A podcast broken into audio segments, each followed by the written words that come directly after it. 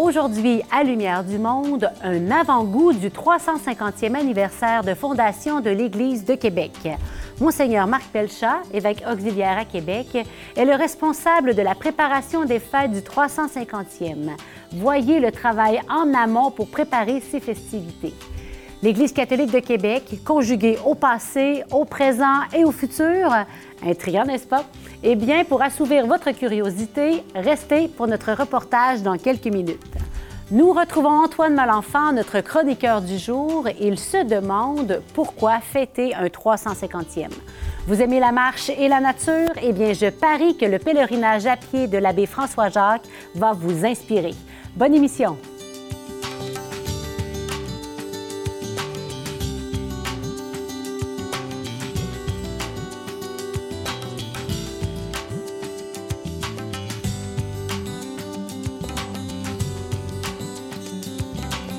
Bonjour à tous et à toutes. C'est un grand plaisir de vous retrouver cette semaine. Nous recevons ici même Monseigneur Marc Pelchat. Il a été ordonné prêtre pour l'archidiocèse de Québec en 1976 à l'église Saint-Honoré de Chenley en Beauce, village où il a grandi.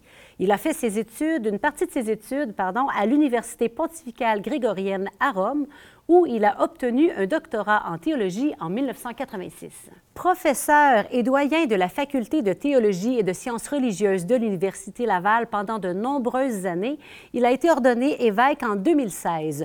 Depuis, nous avons la chance qu'il soit évêque auxiliaire à Québec. Bonjour, Monseigneur. Bonjour. C'est une grande joie de vous recevoir aujourd'hui. Je crois que c'est la première fois cette année qu'on vous reçoit euh, sur le plateau. Je crois que oui. Oui, hein, donc c'est un grand plaisir de vous retrouver pour un beau sujet. Alors, permettez-moi de commencer avec une question plus difficile. Mhm. Alors, notre communauté catholique vit des années exigeantes, on le sait, elle se transforme, s'adapte, il y a une diminution de la pratique, il y a tout le travail aussi de justice à réaliser quant aux abus sexuels. Et c'est dans ce contexte plein de défis qu'on va souligner 350 ans d'existence. Comment est-ce que vous abordez ça? Bien, j'aborde ça avec un petit peu d'appréhension, mais en même temps beaucoup d'espérance et, de confiance. Ça fait déjà euh, cinq ans que je travaille avec d'autres à la préparation de cette célébration du jubilé du 350e du diocèse de Québec. Et j'ai entendu euh, bien des réactions. Hein, de, tous les côtés, et, même d'un extrême à l'autre, c'est-à-dire des gens qui disent, est-ce qu'on a vraiment le cœur à fêter? Euh, est-ce qu'il serait pas mieux de faire profil bas dans, présentement, étant donné la, cote de l'Église dans l'opinion publique, étant donné, bon, euh, certains scandales qui ont été mis au jour, euh, la question autochtone, et euh, peut-être une certaine remise en question de l'œuvre de l'Église au Québec. Et, d'autres qui disent, ben justement, on a traversé des années difficiles, ça peut nous faire du bien de célébrer un peu, euh, de, fêter, de fêter ce que nous sommes, ce que nous avons été, ce que nos prédécesseurs ont été et ont apporté à la société et à l'Église. Et donc, euh, c'est dans cet esprit-là que je me trouve présentement. Il y a, des collègues qui m'ont dit à un moment donné, euh, c'est bon de fêter, même, même, quand on est un peu dans la tristesse, dans les familles qui traversent des épreuves, on prend la peine quand même, peut-être plus sobrement, mais de souligner les anniversaires. Pourquoi? Parce que la vie continue. À quel type de fête peut-on s'attendre? On peut s'attendre à des fêtes euh, qui vont être une vraie fête, mais en même temps, on a choisi de ne pas aller dans l'exubérance, euh, donc des fêtes euh, euh, qui vont être bien marquées, bien visibles, mais avec une, je dirais, une joie sobre. on ne veut pas non plus se lancer dans de grandes dépenses, dans des activités extravagantes, mais on veut tout au long de, de l'année 2024, et ça va commencer à la fin de 2023, par l'ouverture de la Porte Sainte qui était très populaire dans le passé à, l'occasion du jubilé de la cathédrale Notre-Dame de Québec et de l'année sainte. Euh, et euh, nous allons euh, donc réouvrir la porte le 8 décembre 2023. Dans quelques mois. Oui, dans quelques mois. Donc ça approche les fêtes, jusqu'au 8 décembre 2024, où nous allons clôturer le, jubilé. Il y, a différentes, il y a plusieurs activités qui sont prévues des activités qui ont lieu dans la ville épiscopale, donc à Québec, mais aussi des activités qui seront euh, euh, décentralisées et euh, qui auront lieu dans les, dans les, dans les régions. Et d'ailleurs, je peux vous donner un exemple de, d'activités qui sont peu, assez peu coûteuses, relativement simples. Nous avons une équipe qui est en train de préparer une trousse de, célébration du 350e mhm. pour les communautés et les paroisses. Et, euh, il y a toute une équipe, d'ailleurs, qui est animée par notre service de communication avec Valérie, avec des gens des milieux paroissiaux qui ont travaillé, imaginé des activités simples à organiser. Euh, qui, euh, qui, pourraient être offertes dans les différentes communautés locales et dans nos unités missionnaires. Et la, trousse pourra même s'enrichir pendant l'année avec les bonnes idées des uns et, des autres. Et, et tout sera sera lancé bientôt, là, en mai, euh, probablement vers la fin de mai. Une belle variété. Hein? Une belle variété, C'est oui. Beau. Et justement, est-ce que vous pourriez nous dire à peu près quand est-ce qu'on va avoir euh, le droit de pouvoir mettre la main sur la programmation des festivités? Donc, ce sera euh, en septembre. nous allons tenir une conférence de presse au mois de septembre. Mm-hmm. et il y aura aussi un, magazine qui sera publié, qui va contenir la programmation et des articles d'information, des images aussi, des entrevues qui vont nous parler de l'Église de Québec euh, d'il y a 350 ans, à différentes étapes de son histoire, et de l'Église de Québec aujourd'hui et, demain aussi. Qu'est-ce que nous anticipons pour euh, notre, notre vie. Euh, notre, avenir, notre avenir. Ben notre avenir ben, Je pense justement que ce magazine est vraiment voulu pour grand public, que tout le monde puisse. Oui, vraiment grand euh, public, oui. oui. Euh, un magazine, toucher du doigt. Un magazine populaire qui sera gratuit. On prévoit aussi une exposition organisée par le Musée des civilisations sur aussi qui fera la synthèse de notre passé, présentation de notre présent, puis de nos, nos perspectives d'avenir. Et ce sera une exposition où l'entrée sera gratuite également.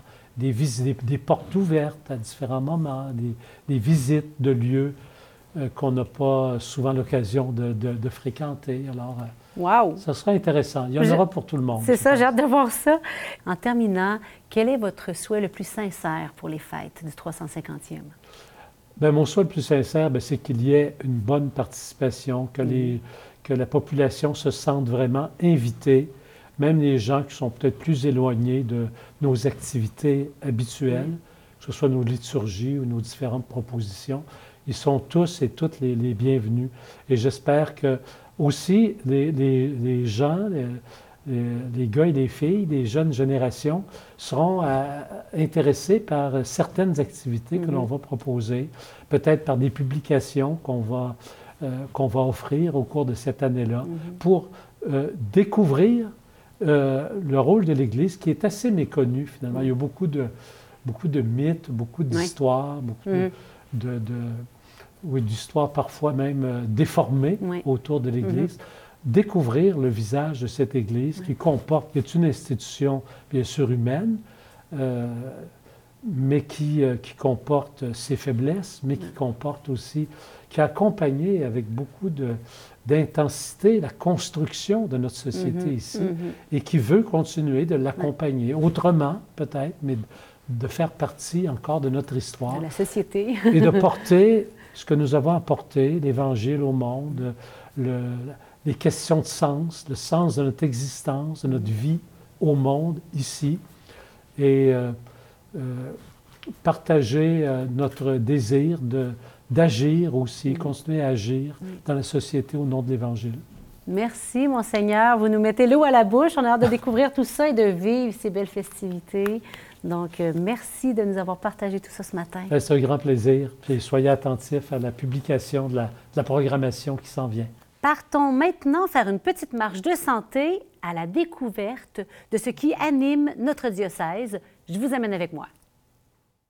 Les fêtes du 350e anniversaire de fondation du diocèse de Québec s'en viennent. C'est à la fin de l'année 2023 que vont s'ouvrir les festivités pour toute l'année 2024 qui va suivre. Alors aujourd'hui, nous allons à la rencontre de trois personnes qui vont nous aider à découvrir le passé de notre diocèse, le présent et nous ouvrir des perspectives d'avenir. Alors nous commençons avec l'abbé Gilles Routier que nous allons rencontrer à l'intérieur de la basilique cathédrale Notre-Dame de Québec. Allons-y. Bonjour. Merci de nous accueillir ici au tombeau, auprès du tombeau de Saint-François de Laval. Il a été l'instigateur du diocèse de Québec et le fondateur du séminaire de Québec. Racontez-nous. Il arrive ici en 1659, mais il est précédé par euh, les jésuites qui sont ici depuis 1625, dont sept sont martyrs. Il y a ensuite euh, Marie de l'Incarnation qui sont arrivés Ursuline de Tours qui est arrivée en même temps que la bienheureuse euh, Marie. Et puis, il y a des Augustines, mais c'est tout un climat spirituel très dense dans la petite colonie de Québec, parce qu'il faut penser que Québec, euh, c'est euh, une population très restreinte à l'époque. Alors François de Laval va marquer la fondation de Québec, et notamment parce qu'il sera le premier évêque. On le désigne comme apôtre de l'Amérique, précisément parce que il a été nommé évêque d'une bonne partie de ce qu'on appelle aujourd'hui l'Amérique du Nord. On continue avec Sainte Marie de l'Incarnation. Vous nous amenez en ville, je pense. Voilà. Pour l'éducation, on la voit ici avec euh, deux Amérindiennes et euh, elles ont déjà un livre à la main, etc.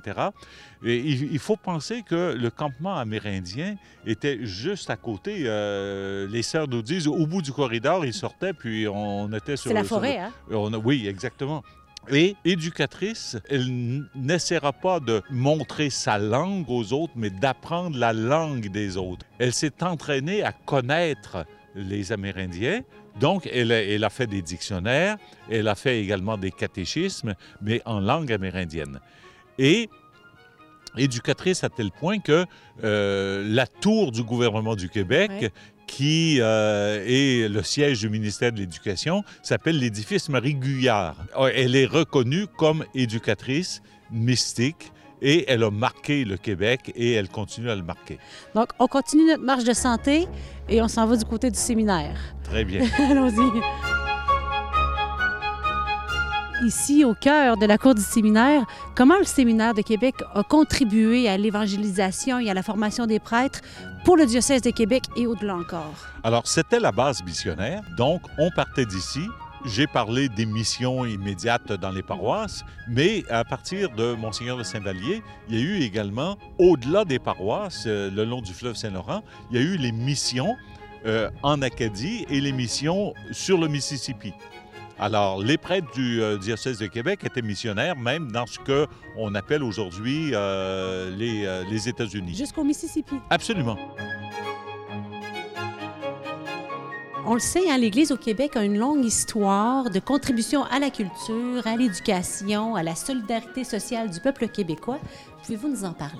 En fait, les premières institutions à Québec et au Québec étaient des institutions religieuses. Mhm. C'est vrai dans le domaine hospitalier, c'est vrai dans le domaine de l'éducation. On a parlé euh, tout à l'heure des euh, Ursulines et des Augustines, et on avait la même chose à Montréal également. Des congrégations hospitalières et au service de l'éducation. Merci beaucoup. Donc, on, fait un beau tour d'horizon, un beau tour d'histoire. Donc, merci de nous avoir entretenus sur ces sujets. Nous, on continue notre route et on s'en va du côté des services diocésains pour rencontrer le directeur de la pastorale du diocèse de Québec. On est parti! Alors, on s'en va au service de pastoral au deuxième étage. Bonjour, Alexandre. Alors, on passe au présent de l'Église du diocèse de Québec. Alors, Alexandre, avec toi, on parle des années charnières qu'on est en train de vivre euh, dans notre diocèse, en Église. Et quelles sont les principales priorités que vous avez en ligne de mire en ce moment? Oui, bien, l'énoncé de vision diocésain et proposer ou renouveler la rencontre personnelle et communautaire avec le Christ et former des communautés de disciples missionnaires. À partir de cet énoncé de vision-là, ben, il y a deux grandes priorités qui, nous animent au service diocésain puis dans le diocèse en général depuis plusieurs années. Euh, grandir dans la foi comme adulte Donc, toute la dynamique de marcher, apprendre à marcher à la suite du Christ, lui qui nous apprend à vivre comme chrétien, comme chrétienne. Puis la deuxième grande priorité, c'est de s'engager dans la communauté chrétienne au service de, la mission au service de l'Église et du monde. Bien, comme tu le dis, on est dans des années charnières. On, je pense qu'on dirait qu'on est dans une époque de transition, certainement. On vit un temps de crise, je pense, dans l'Église, on peut le dire honnêtement, mais un temps de crise, c'est toujours aussi un temps qui nous est propice pour se convertir, aller vers d'autres choses. C'est un beau présent, plein de promesses et d'espérance. Merci, Alexandre. Merci Alors maintenant, on s'en va rencontrer Valérie Roberge-Dion, la directrice des communications du diocèse de Québec, avec elle nous allons explorer les perspectives d'avenir. Bonjour Valérie. Bienvenue. Quand tu te projettes dans le futur, comment tu visualises euh, la communauté diocésaine de Québec? Je pense qu'il y aura il y a un futur, il y a un avenir pour tout ce qui est un petit groupe de mhm. gens qui s'accompagnent mhm. dans leur vie chrétienne au quotidien, parce que ça a toujours fait partie de la vie de l'Église. Euh, ce qu'on appelle les petites communautés de base, on appelle, ce qu'on appelle aussi les maisonnées hein, dans notre diocèse. Et je pense que ça, il y, a, il y a vraiment un avenir pour ça. Quand je pense aux communautés euh, chrétiennes qui vont bien traverser le temps aussi, c'est forcément celles où il y aura euh, une vie communautaire au, sens propre du terme, où chacun s'implique, apporte du sien. Cette dimension-là de la communauté, elle a, elle a, un avenir. On va être aussi dans un contexte de plus en plus où le partage de l'Évangile, de toute la saveur de l'Évangile, ben, va se faire par les baptisés qui vont prendre en charge cette, cette ce partage, cette transmission-là. Ouais. Dans l'avenir, selon toi, comment l'Église va être impliquée dans la société? Puis je pense entre autres aux, préoccupations des jeunes générations. Les organisations euh, catholiques, les groupes qui ont le plus d'avenir, de ce que je vois autour de moi, c'est celles qui sont en train de devenir des pôles. Euh, des pôles bien maillés avec leur milieu, leur communauté, leur mm-hmm. ville, pour être intégrés puis être, avoir une pertinence aussi dans leur, dans leur quartier. Donc, euh, c'est une belle occasion pour dire à tout le monde de participer au 350e. Oui, ça s'en vient. On, est, on a très hâte de vous présenter des éléments de programmation et surtout de réfléchir ensemble à qu'est-ce qu'on qu'est-ce qu'on veut pour la suite des choses. Merci Valérie pour euh, tout ce que tu fais pour préparer le 350e. J'ai hâte de voir tout ça. Ça fait plaisir. Mm.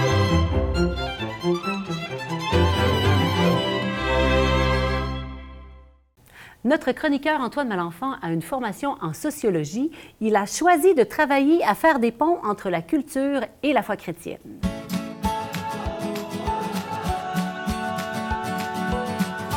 Bonjour Antoine. Salut Geneviève. Ça fait plaisir de te retrouver après quelques mois. Ben oui. Alors, tu nous as semblé bien placé pour entamer une réflexion sur pourquoi fêter la fondation de l'Église catholique au Québec alors que les grands médias nous donnent parfois l'impression que l'héritage catholique est plutôt gris. Mhm. Alors, vois-tu des raisons de fêter ben cette année, l'année prochaine? J'en vois au moins 350 euh, raisons de fêter, mais là, la chronique dure juste quelques minutes. Là, je ne pourrais pas tout énumérer. J'en ai choisi cinq. Merci. La première raison que, j'ai choisie, c'est évidemment, euh, quand on regarde l'histoire, euh, c'est Georges Bernanos qui disait ça, quand on regarde l'histoire de l'Église, c'est l'histoire des saints. Mhm. Et euh, dans l'histoire de, l'Église catholique à Québec, dans le diocèse de Québec, on a la, grâce, la mhm. joie d'avoir des saints, euh, nous aussi, euh, Saint François de Laval, Sainte Marie de l'Incarnation, mais aussi d'autres bienheureux Dina Bélanger, d'autres qui ne sont pas nécessairement canonisés, mais des, gens, je dirais, des personnages plus grands que nature. et ça, l'occasion du, du 350e anniversaire du diocèse, c'est est formidable pour redécouvrir ces figures-là qui sont, ma foi, très inspirantes pour, euh, pour notre temps d'aujourd'hui. Mm-hmm. Alors, euh, je pense que l'histoire, évidemment qu'il y a des côtés plus sombres, plus gris, hein, tu l'as évoqué, Geneviève, euh, mais il ne faut jamais perdre de vue non plus que c'est pas... il y a des demi-teintes aussi, où il y a, des, il y a des, histoires très belles qui, qui, émergent des fois au cœur de de cette histoire-là qui n'est pas euh, toute rose. Une deuxième raison de fêter, de célébrer, euh, c'est le rayonnement qu'a eu le diocèse de Québec dans le monde. je pense que ça, c'est un fait peut-être méconnu, connu, ouais, hein, c'est ouais. ça. Euh, je faisais des petites recherches là, avant de m'en venir, Geneviève, puis je découvrais que euh, à une certaine époque, dans les années 70, ça a été le, sommet.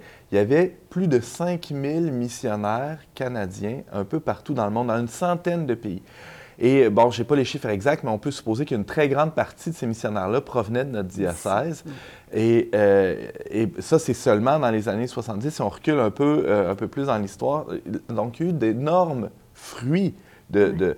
et euh, on est tenté aujourd'hui, avec notre lecture de l'histoire, de, de- de penser que ça, ça a pu être du, du colonialisme qui a été fait partout. Mais quand on regarde de plus près, on se rend compte qu'il y a eu, oui, des histoires d'horreur un peu partout dans le monde, mais il y a eu surtout eu plusieurs histoires de gens qui, euh, bon, je pense à des, des pères euh, blancs qui sont allés en- en- en- dans certains pays d'Afrique euh, euh, pour fonder des écoles, des hôpitaux. Euh. Il y, a- il y a eu des biens qui, qui sont durables jusqu'à aujourd'hui. Hein? Troisième raison de fêter, euh, Geneviève, je pensais à, à toutes les œuvres sociales qui ont, qui ont émergé dans le diocèse de Québec. tellement. Ouais, euh, au nom de Jésus-Christ. hein. Mhm. C'est- bon, c'est bien de faire de l'humanitaire, là, euh, mais qui, qui ont été faites, ces œuvres-là, euh, au, au nom des, des béatitudes, hein, ou dans, dans le discours sur la montagne, quand Jésus dit Quand vous l'avez fait à un de ces petits, c'est à moi que vous l'avez fait. Il y a plusieurs personnes, des laïcs, des religieux, qui ont euh, pris cette parole-là au sérieux et qui ont décidé de fonder, bien évidemment, les écoles, les hôpitaux au Québec, c'est un fait indéniable à Québec. Euh, les Ursulines, les Augustines et toutes les autres congrégations qui ont travaillé, et tant d'autres, les Sœurs de la Charité qui ont pris soin euh, des plus pauvres jusqu'à aujourd'hui Les sœurs encore. du bon pasteur. Les- on pourrait Non, toutes les nommons-en. nommer, c'est ça, c'est c'est fou, là, ça serait injuste là, même Ouais. de, euh, d'en oublier, évidemment. Mais bon, alors ça, c'est des œuvres qui se font, euh, qui font un très grand bien à la société, à la collectivité, Mm-hmm. mais qui sont faites avec aussi un amour à Jésus-Christ et par amour euh, Mm-hmm. pour Jésus-Christ. Quatrième raison de fêter, je pense qu'avec 350 ans d'histoire, il y a tout un patrimoine matériel et immatériel qui a été légué à la collectivité par l'Église. Mhm.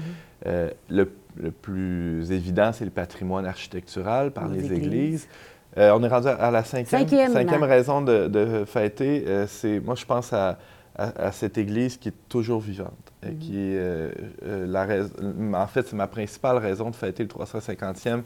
C'est que l'héritage des fondateurs se poursuit aujourd'hui dans di- diverses communautés chrétiennes où il y a des jeunes, des familles, Ouais. des personnes plus âgées qui, qui se, se rencontrent encore aujourd'hui pour célébrer leur amour de Dieu, euh, pour célébrer la joie d'être ensemble aussi, et qui, euh, qui vivent les épreuves, qui vivent les, euh, les difficultés de la vie ensemble, qui se soutiennent, euh, qui rayonnent encore aujourd'hui. On a donné quelques exemples dans leur communauté. Et, euh, et je pense que ça, c'est une raison de se réjouir. Euh, L'Église est encore bien vivante dans le diocèse de Québec. Euh, lumière du Monde en, en- en- en témoigne souvent par ses reportages. Nous aussi, au Verbe, on, on met ça en lumière, en valeur. Merci de mettre des teintes, des couleurs sur la photo qui semblait noir et blanc au Ben début non, de, notre, pas de tout. notre- de notre échange. Ben là, il y a plein de couleurs. Ouais. Merci beaucoup, Antoine. Ça fait plaisir, Geneviève. À bientôt. Le sentier Capoa Notre-Dame de Québec reprend des chemins et des sentiers d'un territoire parcouru par les Autochtones du Québec durant des millénaires. Antoine, tu as déjà entendu parler du sentier Capoa? Non, mais ça m'intéresse. Oui, ben c'est normal parce que c'est tout nouveau. Tu vas pouvoir le découvrir dans les, la prochaine année. Il offre une marche de calibre international sur plus de 150 km de la Malbaie dans Charlevoix jusqu'à la cathédrale Notre-Dame de Québec. Un lieu pour prendre une distance d'avec son quotidien, se donner le temps de réfléchir, de cheminer intérieurement et spirituellement. Tel est le rendez-vous que propose l'abbé François Jacques aux pèlerins et pèlerines qui viendront de partout à travers le monde. On va voir ça.